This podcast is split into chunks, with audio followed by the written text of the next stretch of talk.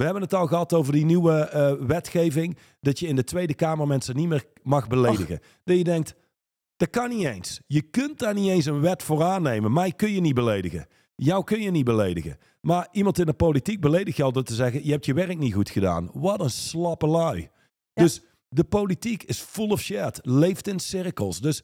ehm, Ja, als nou ja, het is, het is zoals eh, eh, de, de Cherokee opperhoofd het zegt. Hè? Het is degene die jij voedt. En besef je heel, heel, heel, heel goed dat de politiek voedt het zwakke deel in jou. De media voedt het zwakke deel in jou. Netflix voedt het, zwakke deel in ja, jou. en angst maakt mensen zwak. Welkom bij de Straight Line Podcast. De leiderschapsdialoog met diepgang en inhoud. Iedere week opnieuw een eerlijk gesprek over radicaal effectief leiderschap in turbulente tijden. En over winnen in het leven. Welkom bij de Straight Line Podcast met Mandy en Johan van der Put.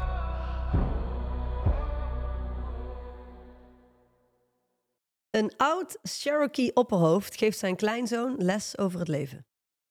Hij zegt tegen de jongen: Er woedt een gevecht in mij. Een vreselijk gevecht tussen twee wolven. De een is slecht.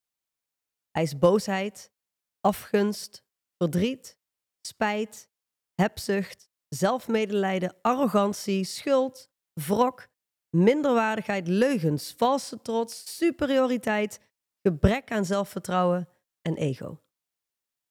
De andere wolf is goed. Hij is vreugde, vrede, liefde, hoop, sereniteit, waarheid, nederigheid, vriendelijkheid, welwillendheid, empathie, gulheid, medeleven en vertrouwen. Datzelfde gevecht, mijn kleinzoon, woedt ook in jou en in ieder ander mens. De kleinzoon dacht hier even over na en vroeg toen aan zijn grootvader welke wolf wint. Normaal de slechte, zou je zeggen. Het oude opperhoofd antwoordde: Degene die je voedt. Degene die jij voedt, mijn kleinzoon. Ja, jij wilde beginnen met dit stuk, dus eh, Dat is waar. Dat is waar. Nou ja, het wijst op owner-victim. Oh, heel, heel simpel uiteengezet. Ik zet mijn theetje weer neer. Wat ik één keer per week drink hier tijdens de opname. gezellig. Ehm, maar ik zie het als owner-victim. Dus ehm, ik gaf gisteravond toevallig een lezing. En iemand zei, ja maar, ja, ik geloof niet dat eh, mensen zwak zijn. Oh. Zei, zei ik, nee. Zei, nou ja, ja, ja, ja, mensen gedragen zich soms wel zwak. Maar zijn ze dan zwak? Ik zeg, nou, als je zwak gedraagt, ben je zwak. Maar bedoel je misschien dit?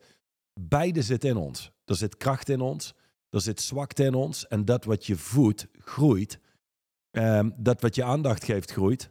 En dat wat je negeert, sterft. Zei. Dat zou ook kunnen. Was er niet helemaal overtuigd, denk ik. Nou, hoeft ook niet. Ehm, maar dat is wat het is. Zie het zo. We hadden het vorige week dus over een interne werelddialoog.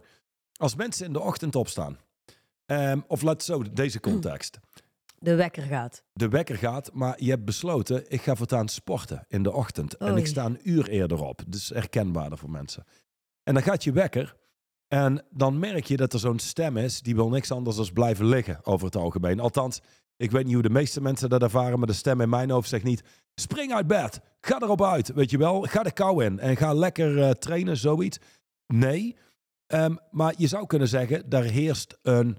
hoe noemen ze het hier? Een oorlog? Een oorlog. Ja, heerst in, in jezelf een gevecht.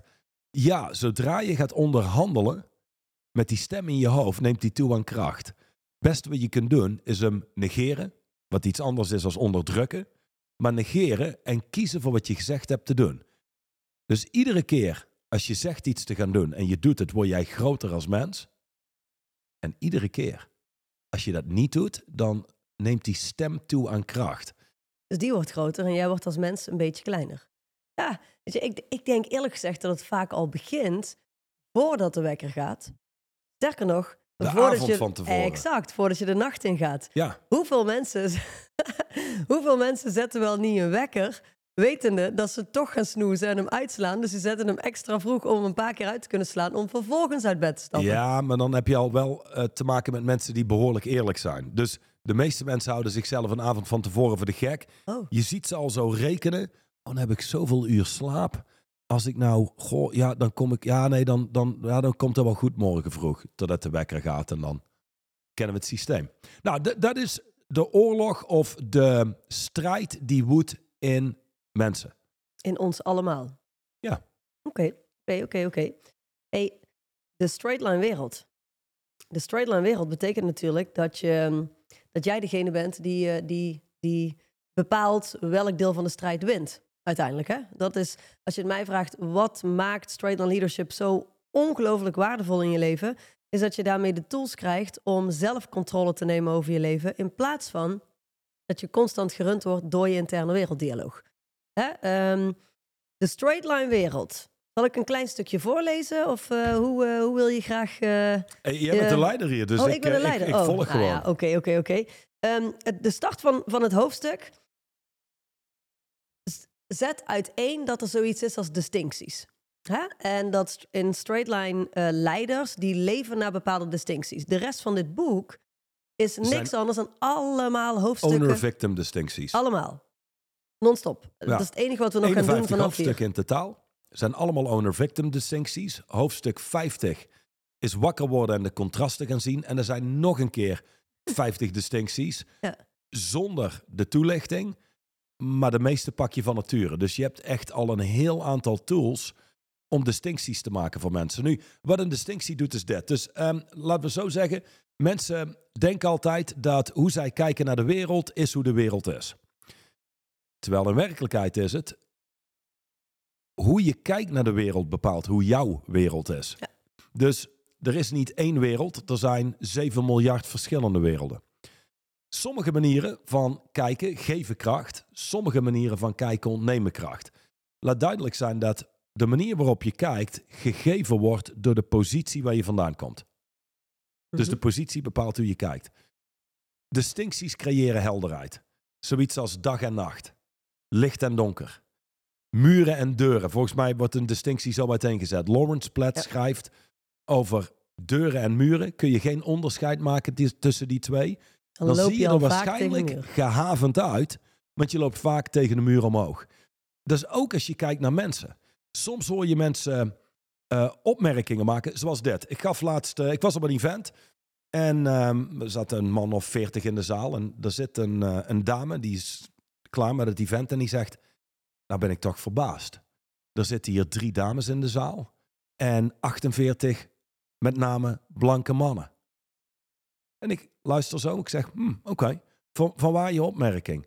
Nou ja, weet je, als het aankomt op diversiteit, ja, dan is dat niet helemaal juist. Eh, als je aankijkt, ja, precies. Weet je, ik ben blij dat jij er niet bij was. Of misschien eh, jammer dat jij er niet bij was. Want dus jij als vrouw wat kunnen zeggen, wat bedoel je daarmee? Want niemand heeft mij mijn positie gegeven. Ik heb daar zelf voor gewerkt, zelf voor geknokt. En dan niet alleen, de maatschappij heeft je niet eens in de weg gezeten. Je hebt gewoon kunnen doen wat je wilde doen. Absoluut. En bent gekomen waar je wilde komen staan. Ik denk alleen dat de meeste mensen totaal geen interesse hebben om te leven zoals jij leeft. Dus dat maakt het ook een stuk moeilijker om bepaalde posities in te kleden. Eh, maar dat is een compleet verstoorde manier van kijken, want het gaat uit vanuit gelijkheid van uitkomst. Dus hier zouden eigenlijk, ik noem maar iets, 15 mannen moeten zitten, 15 vrouwen. Of, of nog beter, 10 mannen, 10 vrouwen, eh 10 whatever dat het is. Eh, we, we hebben tegenwoordig allerlei geuren en smaken. We hebben er van alles tussenin Maar de, maar de distinctie is hier, we hebben gelijkheid van kansen, gelijkheid van mogelijkheden. En als je die rechte lijn kunt zien, dan ontneem je ook al die slachtoffertaal en slachtofferkant. Want anders ga je echt door een slag, als een slachtoffer door het leven. Ik ben niet waar ik heb komen, of ik ben niet waar ik heb willen staan in het leven, want ik ben een vrouw. Of ik sta niet in het leven waar ik wil staan, want ik ben niet blank, of wat het dan ook is. Dat is de totaal, totaal van de potgerukte wereld waar we vandaag de dag in leven. En een leider kan, kan distincties maken. Een distinctie tussen gelijkheid van uitkomst versus gelijkheid van kans. De laatste is waar het om draait. Zodra je gaat focussen op gelijkheid van uitkomst, heb je een groot probleem. Want dan wordt de, de hele wereld ontregeld. Omdat ehm, je zult zien, het is niet eerlijk. Je hebt in één keer mensen op posities van macht die niet competent zijn. Of die niet de kracht bezitten om dat te doen. Of niet de tijd hebben om dat te doen. Omdat ze nog allerlei andere zaken hebben uh, gaande in hun leven. Dus het leiden van mensen, niet alleen straight line leadership, maar het leiden van mensen en het runnen van een bedrijf, is doorlopend distincties maken. En je wil mensen halen uit de slachtofferkant, waar weinig gecreëerd wordt. En dan kijk je vanuit die positie naar een toekomst waarvan alles in de weg zit om te kunnen doen wat noodzakelijk is om echt iets te creëren. Ja. Zo zit er bij iedereen van alles in de weg. Hè? Laat eerlijk wezen. Het leven is oneerlijk. En een straight line leider die beseft, hey, we zitten in een heel, of het leven is oneerlijk, de wereld is oneerlijk. En ik beweeg me van punt A naar B met al die oneerlijkheid en met al die uitdagingen die op mijn pad komen. Nu, aan het begin van dit boek staat, je moet dan ook goed het verschil blijven zien tussen begrijp je de, de distincties of leef je ze ook echt. We zitten nu in de vierde aflevering van deze podcastreeks. Mhm. We hebben echt enorm veel reacties gehad. Een heel stuk meer dan dat ik in eerste instantie überhaupt had gedacht. Viel mij ook op, ja. Ehm, heel leuk, heel tof. Dankjewel aan alle luisteraars. Heel, heel tof dat jullie er iedere week weer zijn. Uh, en als je iedere week luistert en vervolgens uh, uh, met je partner thuis of met je collega of wat dan ook spreekt over deze podcast en verder breng je het niet je leven in, dan doet het zo weinig voor je. Sterker nog, dan word je minder. Je wordt slechter. Dus vergelijk het met het volgende. Je hebt uh, twee, twee mensen die werken samen bij de Gamma. De ene doet uh, de elektroafdeling en de andere de houtafdeling. Uh, en hebben het beide prima naar hun zin. Weet je, waarom niet? Je werkt bij de Gamma. En vanuit daar is een van de twee die spreekt met een oom en die is zeer succesvol in business. En die zegt, wat doe je toch bij de Gamma? Ga opleidingen volgen, ga trainingen volgen. Dus die doet dat volgt al die trainingen, volgt al die opleidingen, volgt seminars, verruimt zijn bewustzijn, heeft een stuk meer kennis, maar is vervolgens niet in staat om het toe te passen. Vervolgens gaat hij weer terug naar de gamma, pakt zijn baan weer terug, want het is duidelijk dat ondernemen niks wordt. En hij komt weer met zijn oud-collega aan de, aan de lunchtafel te zetten. En die is nog steeds min of meer hetzelfde. Gewoon happy met zijn baan bij de gamma. Maar degene die een groter bewustzijn heeft gecreëerd, gezien heeft wat er allemaal mogelijk is, en wat er mogelijk is voor hem, los van hoe hij nu leeft, maar het niet geïmplementeerd krijgt, die is niet beter af, die is slechter af. Dat ontneemt kracht. Dingen weten die je niet leeft, is zeer onwerkbaar. Dus, dus de cirkel waar we over gesproken hebben, waar mensen in vastzitten. Sterker nog, volgens mij is dat uh, de, de bijna de definitie van een burn-out en depressies tegenwoordig. Dat is mensen zitten in een leven waarin ze, waarvan ze weten dat het niet werkt, waarvan ze weten dat ze op andere posities zouden moeten komen zitten. Ze weten dat ze andere acties zouden moeten ondernemen, maar ze blijven het leventje draaien wat ze momenteel aan het draaien zijn. Ja, dat, dat, dat is zeg maar de succesformule om uiteindelijk opgebrand te raken. Je brengt me op het volgende. Ik weet nog, jaren geleden, ehm, en ik weet niet eens meer hoe ik in met deze mensen in gesprek ben gekomen. Zijn ergens doorheen geglept. Ik weet wel, het was een vrijdagavond. En je weet al wat ik ga vertellen. Ah, dat is lang geleden. Ja, dat is lang geleden. En um, een vrijdagavond was een stel, die wilde graag met me spreken. Die hadden een, uh, een aantal bedrijven. En nou, vanuit daar uh, wilden ze zien, is straight line leadership iets voor ons? Dus die komen al aan de telefoon, wilde ik zeggen, maar die belden in. En ik weet nog dat ik hun kon zien. Dus het was voor mij niet over de telefoon, ik kon ze zien. En er stond zo'n mooi glas wijn. En er stonden van die toastjes met brie klaar. En echt zo, weet je, alsof we een heel gezellig gesprek gingen hebben. En wij zijn zo met elkaar aan het spreken. En ik weet niet eens meer wat voor bedrijf zij hadden. Ik weet wel, het was niet succesvol. Dus het was echt, ze konden net een hoofd boven water houden. En ja, ze hadden het over, we willen eigenlijk meer op vakantie. En we willen ja, meer financiële zekerheid. En wat de meeste mensen willen. En um, het was vooral de dame die heel veel kennis had. En ik deelde een aantal dingen. Ze zei, ja, ja, ja, dat weet ik. En vervolgens ging ze het zelf aanvullen. En ik denk na een half uur of zo, de, de man verslikte zich bijna in zijn wijn. Was er een ding-dong? Ja, oh, die kwam ook, oh, maar die, kwam, die kwam, later, Dus let op. Ja, je loopt vooruit op het verhaal. En ik kijk zo naar die mensen en ik zeg, mag ik een observatie delen? Bij alles wat ik zeg, krijg ik steeds de reactie, ja, ja, ja, maar dat weet ik al. Maar als jij al die kennis hebt, hoe kan het dan zijn dat jullie worstelen? Dat betekent één ding. Er zit een heel groot gat tussen dat wat jullie weten en dat wat jullie daadwerkelijk implementeren. Daar wil je echt naar kijken, want dit is niet gezond. Jullie zijn mij aan aan het vullen over wat ik nog moet gaan zeggen. Dus als je die kennis toch hebt, wat staat er in de weg om het toe te passen? En die dame die viel stil. En die kerel nogmaals, die verslikte zich bijna in zijn wijn.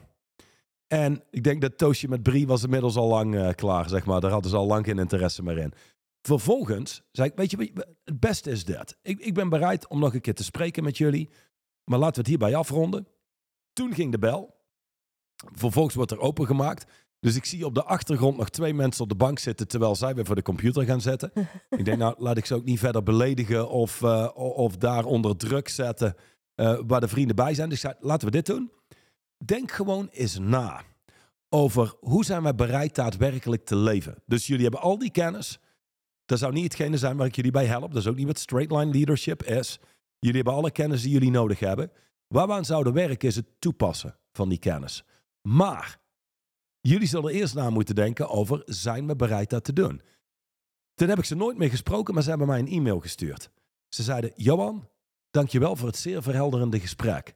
Het was niet comfortabel, maar het heeft ons wel veel goeds gebracht. We hebben besloten dat we niet verder doorzetten met onze bedrijven. Mijn man die blijft in dienst. Zoiets was het ja. De man was in dienst en die wilde ook voor zichzelf beginnen. Mijn man blijft in dienst. Ik zet één bedrijf verder. Maar we zijn niet bereid om te doen wat nodig is om ons hele zakelijke leven naar een ander level te tillen. En ik vond dat een fantastische mail. Ja, dat is een fantastische uitkomst. Ja, omdat als zou je me vragen naar mijn voorkeur, zou het zijn: hey, we hebben een gesprek gehad. En um, of ze nou wel of niet met ons gaan werken, maar we reizen op en we gaan een heel ander leven creëren. Zou een soort van mijn voorkeur hebben. Dat is een beetje de missie waar we op zijn natuurlijk. Hè? Mensen zo groot mogelijk leven laten leiden. Ja, en, en mhm. een andere beste uitkomst was... hé hey, luister, we hebben ernaar gekeken. Realistisch gezien, nee, we zijn helemaal niet bereid om dat te doen. Ja. Dus um, straight line kan soms ook zijn. Ik heb eerlijk gekeken. Ik ben niet bereid om zo te leven. Dus ik kies voor... Een zo eerlijk mogelijk leven. Wat ook altijd nog een heel stuk beter is dan in de wereld van cirkels blijven draaien. Ik heb wel eens met, uh, met mensen gesproken die allerlei andere dingen willen in het leven. Of ja, ik wil zo graag 20 kilo afvallen. Ik wil zo graag, ik wil zo graag. Totdat je ze confronteert met wat daarvoor nodig is. Ja, maar ja, ik ben een Bourgondier. Ik ben niet bereid om mijn etentjes en mijn wijntjes en noem maar op op te geven. Ja, oké, maar stop dan met willen slanker te zijn. Ja, omdat Neem dan gewoon wie je bent en ben daar happy mee en beweeg voort in het leven. Ja, voor degenen die meeluisteren, dat wat je wil, betekent niks. Dus willen stoppen met roken, willen afvallen, meer succes willen hebben, is een wereld van willen. Ja. En je hebt een wereld waarin je kiest voor zaken. Dat is een heel uitgebreid hoofdstuk waar we nog op ingaan. Ja, maar kiezen voor iets zonder erbij stil te staan, ben ik überhaupt bereid om te doen wat noodzakelijk is? Is geen kiezen. Nee. Uiteindelijk is dat geen kiezen. Mensen die zeggen gekozen te hebben voor iets waarvan ze geen idee hebben wat dat nou eigenlijk inhoudt, dat is geen kiezen, dat is delusional thinking. Dat is wat het is.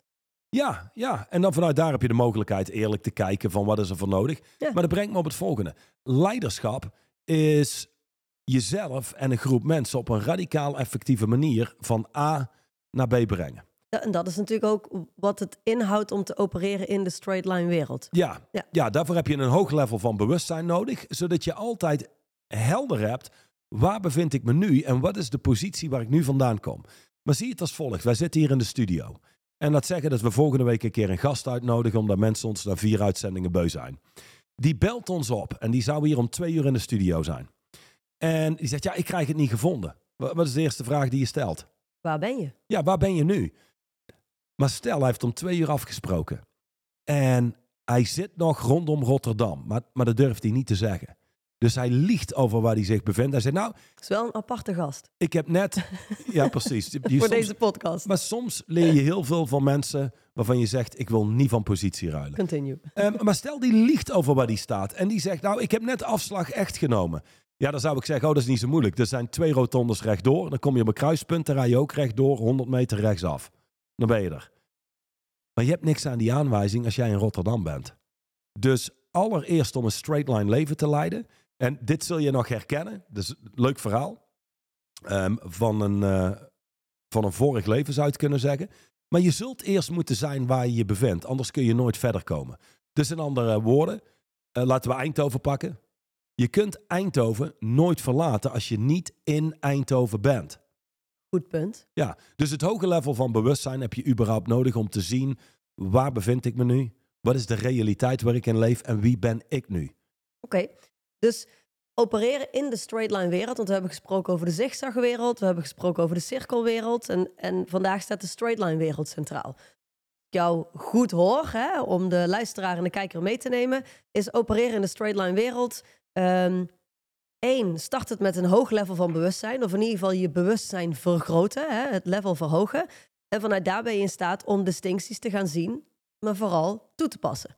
Ze te Ja. gaan leven, ze te gaan inzetten in je leven. Je kunt daadwerkelijk creëren met distincties. Ja. Ja, dus ehm, een van de zaken die in dit hoofdstuk staat is, en dit heeft me heel veel geholpen in het begin, is wat is de meest effectieve actie die ik nu kan ondernemen? Ja. En dan maak je onderscheid in acties. Dus je, je hebt acties die weinig opleveren, wat wij noemen zwakke acties of comfortabele acties. Of ja, oppervlakkig. En dan heb je acties die echt nu resultaat opleveren, die echt iets betekenen. Dat zijn de kernacties. In het verleden, één, ik miste ik die distincties voor straight line leadership. Maar dan niet alleen, eh, ik- ik loog ook waar ik, over waar ik me bevond. Kun je nog herinneren? Wij waren net samen. En dit zul je trouwens zelf niet meer herinneren, maar ik ver- vertel dit verhaal nog regelmatig. We waren een aantal maanden samen, we waren bij je ouders. En kun je nog de kamer herinneren waar de badkamer aan vast zat en waar zo'n grote bank stond? Bij mijn ouders. Bij de Ja. keuken in de buurt. Ja. En we hadden woorden over iets. Natuurlijk, jij was de perfecte vrouw en eh, waarschijnlijk was ik, ik heb wat waarschijnlijk iets gedaan, ongetwijfeld. Maar, dit is het punt. Ik weet nog dat we dus een discussie hadden. En, dat jij, en ik, waar die over ging, weet ik totaal niet meer. Maar je keek me aan en je zei, ik weet gewoon dat je liegt. En, en ik weet nog dat ik me een soort betrapt voelde, omdat ik wist. Ja, dat klopt. Jij wist ik- dat je loog en je wist ook dat ik wist dat je loog. Ja, ja, maar tuurlijk, ehm, dat kon ik natuurlijk niet laten merken. Dus wat zei ik? Nee, helemaal niet. Bullshit, zoiets. En, en dit was ook trouwens schitterend. Jij die zei, luister, voor mij is het oké. Dus je hoeft voor mij niet te veranderen. Maar voor jezelf zou je leven beter werken Als je Als je- minder zou liegen. als je stopt te liegen.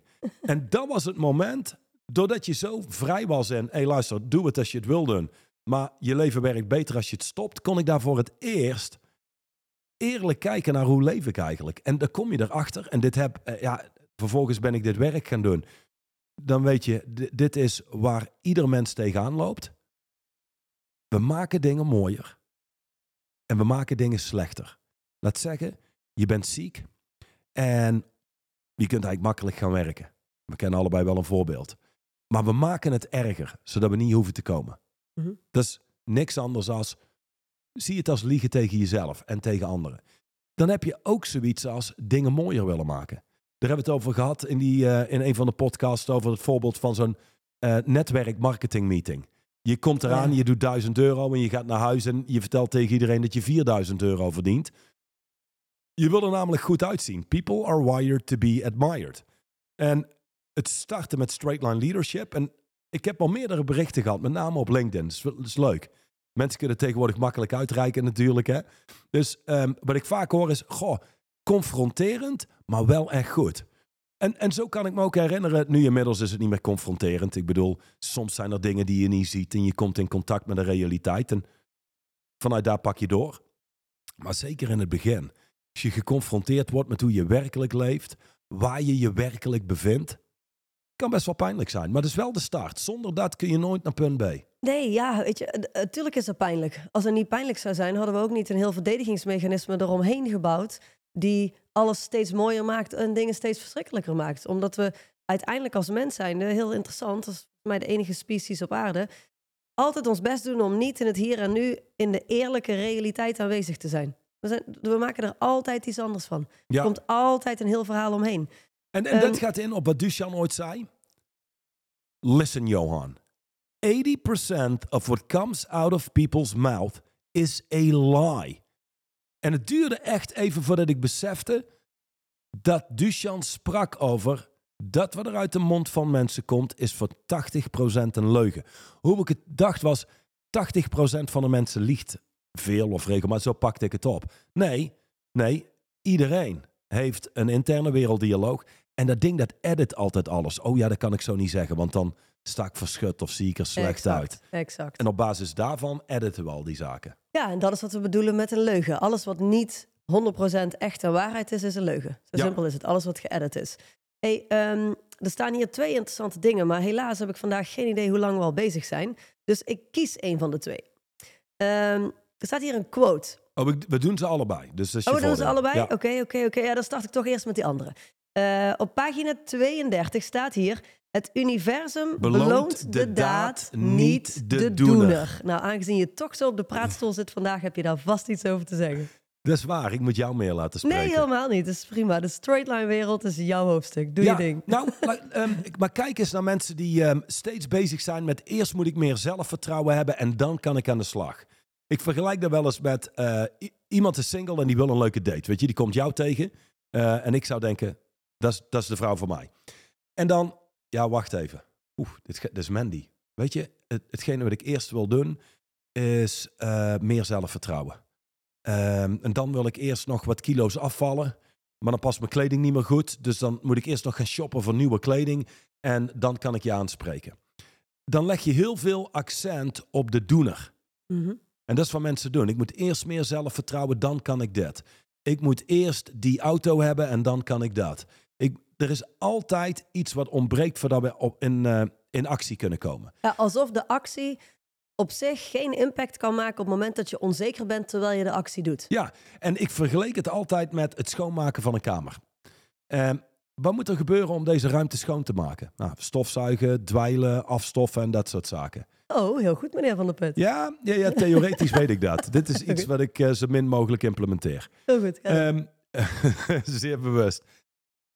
Maar ondanks dat ik rondloop, Mandy, met het idee dat ik niet goed genoeg ben om te poetsen, Hm? ik wed dat als ik de stofzuiger pak, het toch gewoon werkt. Ik weet ook zeker als je de stekker erin steekt en op het knopje drukt, dat hij gewoon stofzuigt. Ja. Ja. Ook al ben je heel onzeker over het feit dat je niet kan stofzuigen. Ja, absoluut. Ja. Ik ook zeker. Nou, als je deze metafoor doortrekt naar de Ja. zakelijke wereld, eh, denk aan iemand die op een podium op moet staan, weet je wel. En eh, goh, eerst heb ik meer zelfvertrouwen nodig. Ik moet leren spreken voor publiek.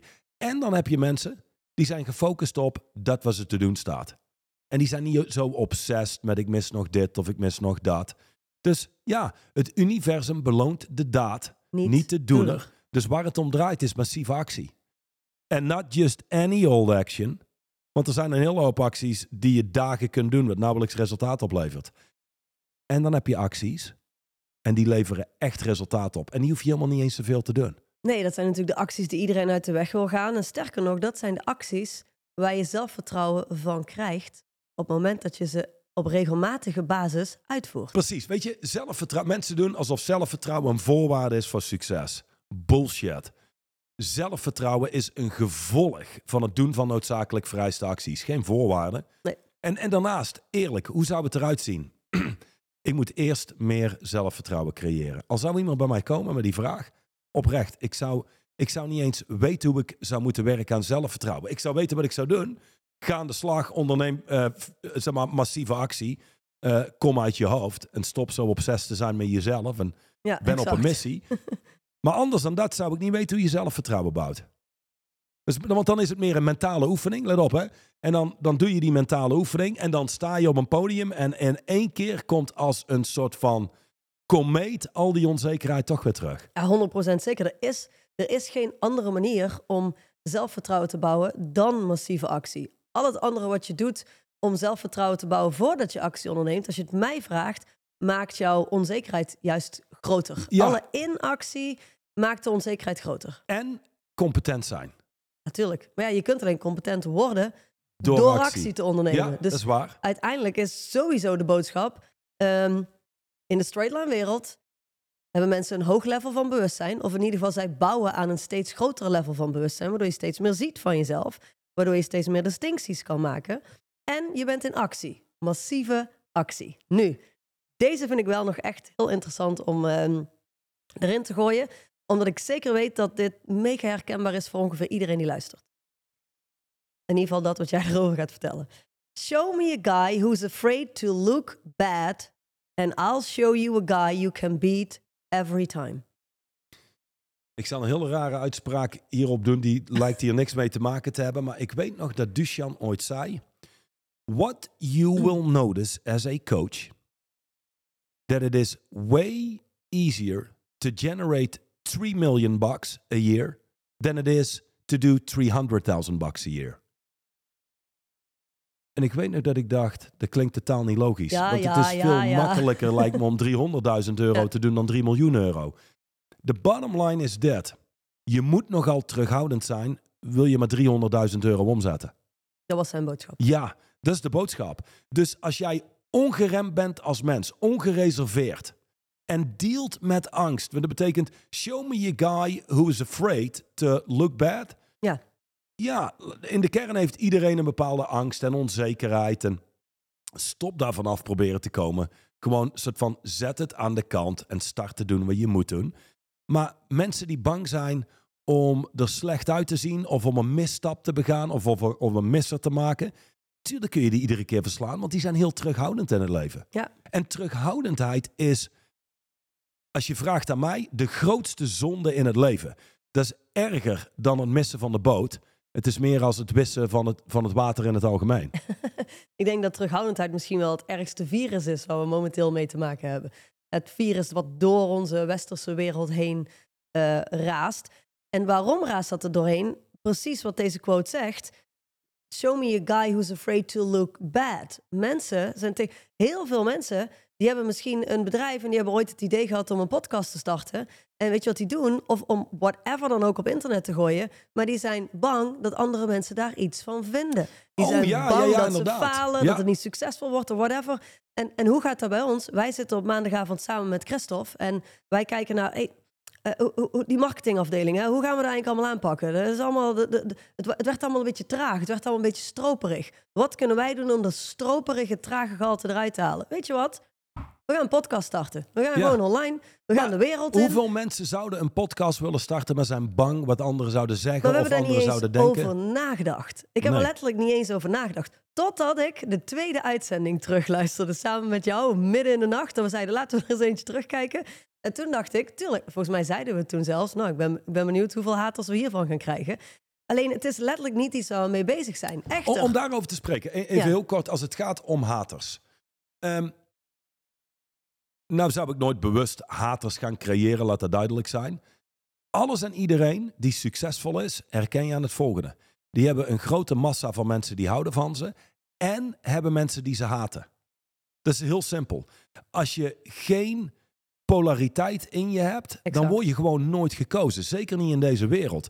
Dus ik zie het zo. Voor iedere hater die ik erbij krijg, heb ik tien mensen waarschijnlijk die ik inspireer. Ja. En daarnaast, I don't give a fuck. Haters is dead. Ehm, in het leven sta je of op het speelveld en dan ben je in actie. Dat, dat is, en taal eh, op het speelveld is kort, krachtig, to the point en actiegericht. Dan heb je de tribune. Wat doen mensen op de tribune? Die hebben meningen, interpretaties, Exact. posities die ze innemen. Dus luister. Ik wil prima feedback ontvangen van iemand die met me op het speelveld staat. Al die haters, I don't give a fuck. Die zitten op de tribune. Die hebben een mening over iets waar ze helemaal niet over mee kunnen spreken, want ze staan niet eens op het speelveld. En dus degene die hier luistert, als je dat beseft, kom op het speelveld. Ja. Start te creëren. Doe wat ertoe doet. Ja, ja, wat er en- niet toe doet, is thuis zitten, na te denken over wat anderen mogelijk zouden vinden. Nee, dat maakt je mensen zwakker. luisteren denk ik ook niet naar deze podcast, maar althans. Ehm, maar ja, ik, ik denk dat het belangrijk is wat je zegt. Ik denk dat het ook heel interessant is om, kom op het speelveld, zeg jij, hè? stap die straight line wereld in. Ja, kijk eens heel eerlijk, heel eerlijk naar waar in je leven je je allemaal tegen laat houden omwille van de mogelijke mening van andere mensen. En dat is waarom ik zeg, deze quote gaat voor iedereen herkenbaar zijn omdat dat is waar heel veel mensen zich door laten leiden. Letterlijk zich door laten runnen. Voordat ze een bepaalde beslissing maken, hebben ze zich eerst afgevraagd: wat vindt mijn omgeving hiervan? Wat vinden mijn klanten hiervan, mijn cliënten hiervan, mijn personeel Ja. hiervan, whatever dan ook. We hebben er eindeloos over nagedacht en dan komt hij. Hoe langer je erover doet om iets in actie te zetten, hoe meer ruimte je hebt om erover na te denken, hoe meer redenen en excuses je hoofd heeft om niet in actie te komen. Nou ja, en vanuit daar ga je een spiraal, spiraal neerwaarts in natuurlijk. Dus Ja, de straight line wereld bestaat uit een aantal componenten. Er bestaat uit een hele hoop componenten. Een, een hoog level van bewustzijn. Distincties zijn een belangrijk onderdeel. Massieve actie, gewoon werkelijk in actie zijn. Ook, ook al doe je soms acties die niet werken of die zelfs misschien tegen je werken, is nog altijd beter dan niet in actie zijn. Mhm. letterlijk nog altijd beter dan geen actie. En opereren in de straight line wereld betekent ook dat je niet heel erg bezig bent met wat iedereen vindt van de dingen die jij doet, zegt en denkt. Want dat is, als je het mij vraagt, hoe we überhaupt in deze maatschappij terecht zijn gekomen, waar we momenteel in leven. Maar dat is ook die dame of heer, ik weet niet eens wat het was, die, die een paar maanden geleden tegen jou zei: hey, eh, ik zie hier maar één vrouw en alleen maar blanke mannen. Ja, wat, wat, wat is er eigenlijk voor rare gedachte? Wat is er nou voor rare gedachte om bij ons te hebben gezeten? Ehm, Ja, bij een- wa- wat moet er gaande zijn in je Ja. wereld? Wil je daar een opmerking over Precies, maken? ja. Nou ja, wat er gaande is, is dat je bezig bent met goedkeuring krijgen van het gros uit de maatschappij. Als je het mij vraagt, is dat wat in de het, basis het gros is in de maatschappij. Weet je, het is een soort echokamer die ontstaat Exact. naar aanleiding Ja, van ja. eh, de alle, alle politieke Maar conversaties. het gros van de maatschappij zegt in ieder geval wat wenselijk is. Dat Ja. zij van binnen wellicht iets anders denken. Ja, ja da- daar, daar ben ik van overtuigd. Maar zij zeggen wat wenselijk is. Ja, als we met z'n allen lekker gaan zeggen wat wenselijk is, dan zeggen we met z'n allen hetzelfde. En niemand zegt wat er nou eigenlijk werkelijk speelt. Of wat we werkelijk vinden van shit die gebeurt hier in dit Ja, we land. staan steeds verder verwijderd van zie het als de waarheid. Dat Nee. wat er werkelijk gaande is. In ieder geval, we staan steeds verder verwijderd van eerlijkheid. Want de waarheid, eens, je kunt er bediscussiëren. Mensen zullen zeggen, is er een waarheid? Is er de waarheid? Maar we staan in ieder geval heel ver verwijderd van eerlijkheid. En dat is, als je het mij vraagt, wat wij met deze podcast in ieder geval brengen. En waarvan ik hoop dat jij als luisteraar of kijker eerlijkheid in net iets grotere mate toe gaat voegen aan je leven. En iedere podcast meer en meer en meer en meer. En dat gaat natuurlijk vanaf volgende week beginnen. Ja, we zijn, we niet beginnen. We zijn al lang hebben, begonnen. We zijn al lang begonnen, we hebben het al vier weken gedaan. Maar vanaf volgende week gaan we door naar de verschillende distincties.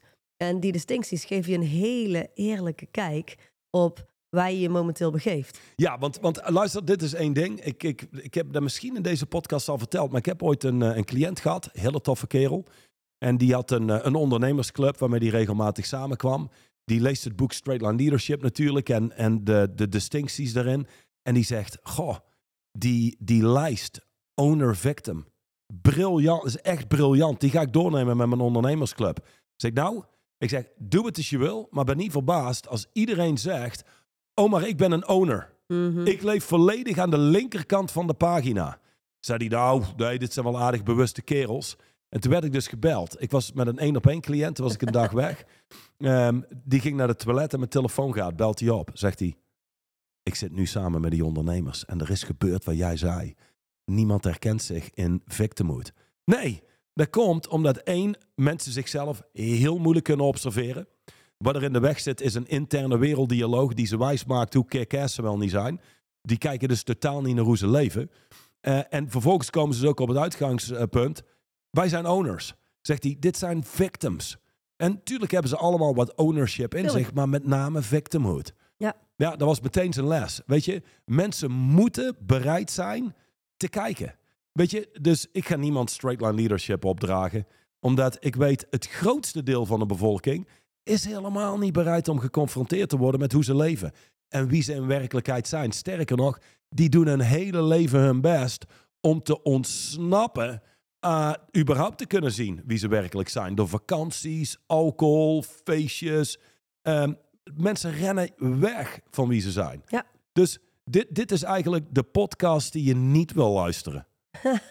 Ja, of Ja. laatst was er een cliënt zei... Zo, nou, straight line leadership wordt ook populair. Luister, straight line leadership is alles behalve populair. Het is eigenlijk wat je Ah. niet zou willen doen. Waarom? Omdat je wordt nogal geconfronteerd met jezelf. This ain't for the faint of heart. Je kunt Nee. niet een zwak hart hebben. Dat is absoluut waar. En zoals ze zeggen, sterke mannen en vrouwen, voor de zekerheid, sterke mensen creëren krachtige tijden. Maar zwakke mensen creëren hele zware tijden. Nou Ja, als we heel eerlijk zijn, is dat natuurlijk wel waar we middenin zitten. We zijn, we zijn een, een, een maatschappij of een westerse wereld vol met hele zwakke mensen die zware tijden aan het creëren zijn. Voor heel veel zijn die zware tijden al lang hier. En luister, in die fase van de cyclus staan mensen wel open. Voor eerlijkheid. Dan En moet je andere wel, want er is eigenlijk Exact, geen andere keus. ja. En ik weet niet of... of Dus eh, daarom vind ik het wel echt. Ik, ben, ik, ik vind het wel fantastisch als steeds meer mensen dit gaan horen. ja, En steeds dat meer sowieso. mensen die tot zich gaan Het nemen. is wel leuk wat je zegt. Ehm, ik weet niet of Chris meeluistert, maar hij zei... Die, vertelde me ooit. Nee, Oh. nee, nee, nee. Oh. Nee, de, de Chris. Chris uit West-Vlaanderen. Oké. En ik weet nog, die, zei, die zat in, een, eh, in de eerste live dag. En toen zei hij achteraf, zei hij, Johan, jij maakte daar een opmerking. Ik vond hem heel confronterend, maar ook heel hard. En je zei, luister, voor degenen die hier in de zaal zitten en degenen die denken, ik ben heel krachtig. hey, jullie hebben een aantal distincties en jullie kracht neemt toe. Wil nog niet zeggen dat je heel krachtig bent. Mhm. Er is nog behoorlijk wat werk te doen. Als je kijkt naar buiten, de wereld is extreem zwak. En hij zei, daar schrok ik echt van. Hm. En eh, ik, nogmaals, ik vond het een harde opmerking. Ik rij naar huis, ik ga observeren en ik kijk om me heen. En ik kom tot één conclusie. Wow. Wow, de wereld is Als zwak. in, wow. Ongelooflijk. Mensen zijn echt zwak. Ja. Maar dit is het ding. Het zit allemaal in ons. In ons allemaal. Zwakte en kracht. Maar het is maar net waar je voor kiest eh, en wat je voert. Ja, En de overheid, de, de regering overigens, die voedt absoluut zwakte. victimhood en zwakte. We hebben het al gehad over die nieuwe eh, wetgeving, dat je in de Tweede Kamer mensen niet meer mag beledigen. Dat je denkt, dat kan niet eens. Je kunt daar niet eens een wet voor aannemen. Mij kun je niet beledigen. Jou kun je niet beledigen. Maar iemand in de politiek beledigt jou door te zeggen, je hebt je werk niet goed gedaan. Wat een slappe lui.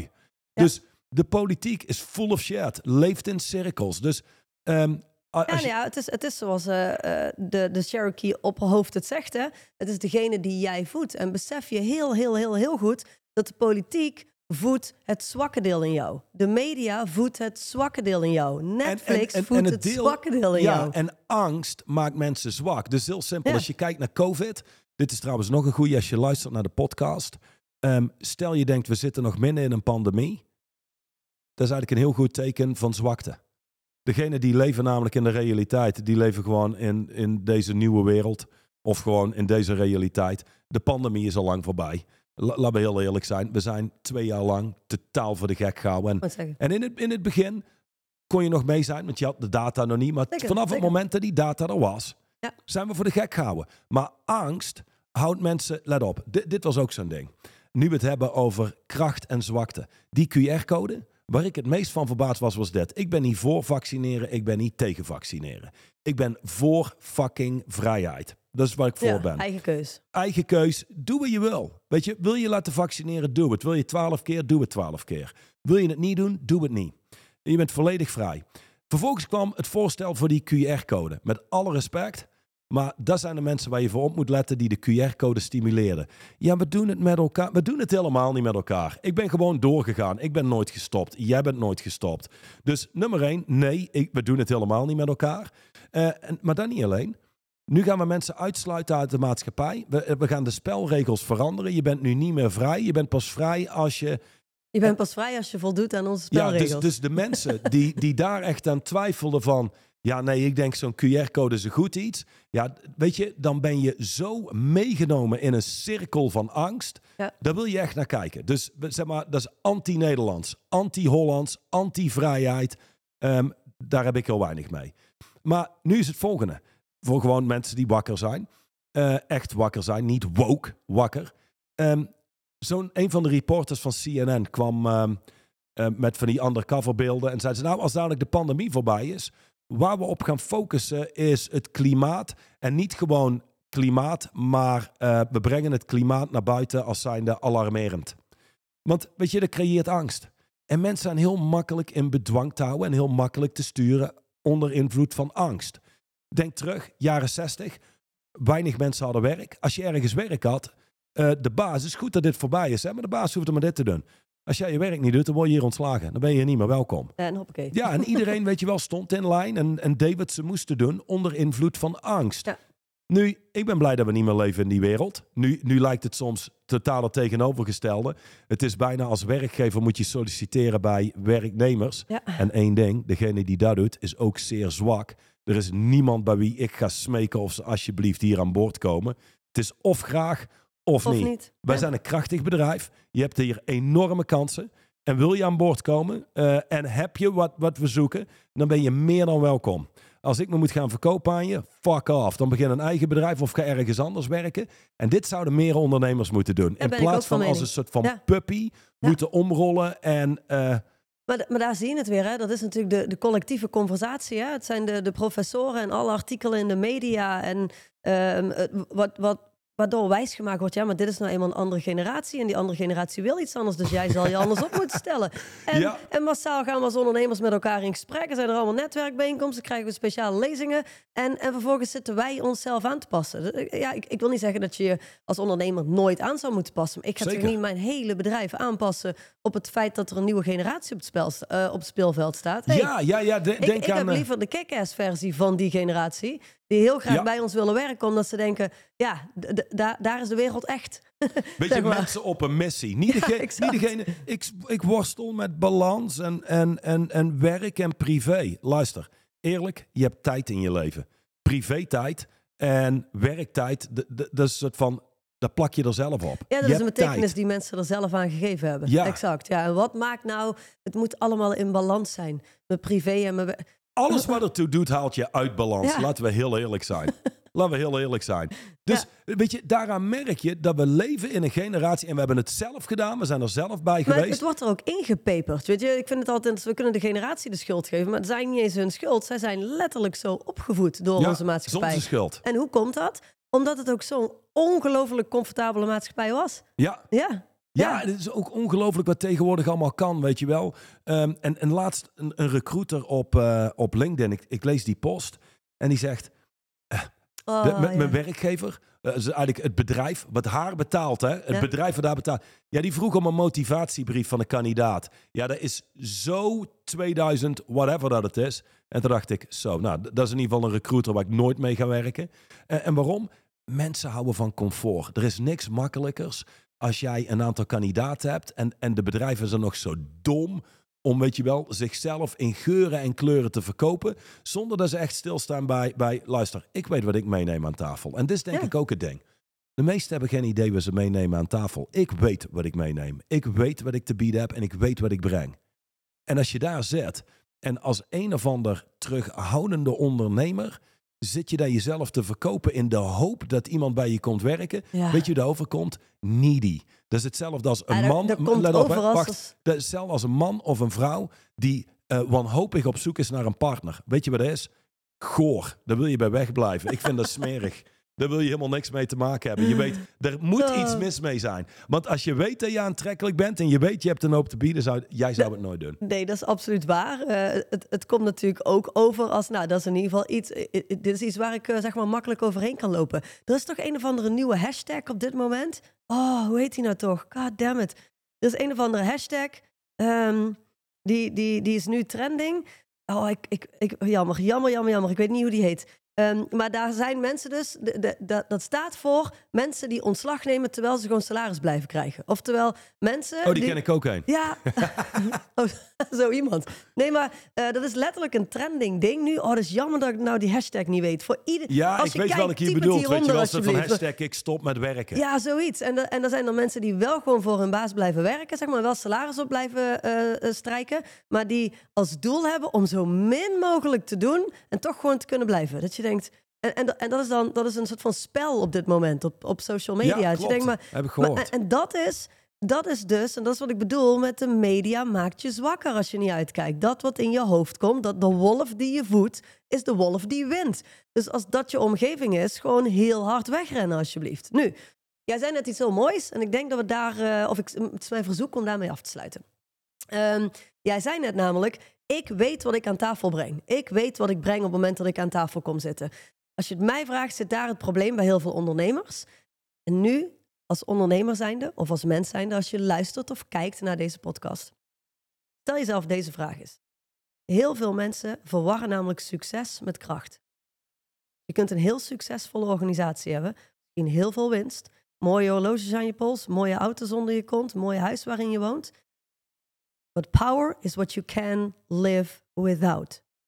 Hm. Wat als alles je afgenomen wordt? Wie ben je dan? Wie ben je dan? Daar zit kracht of zwakte. Denk daarover na en tot volgende week. Bye bye.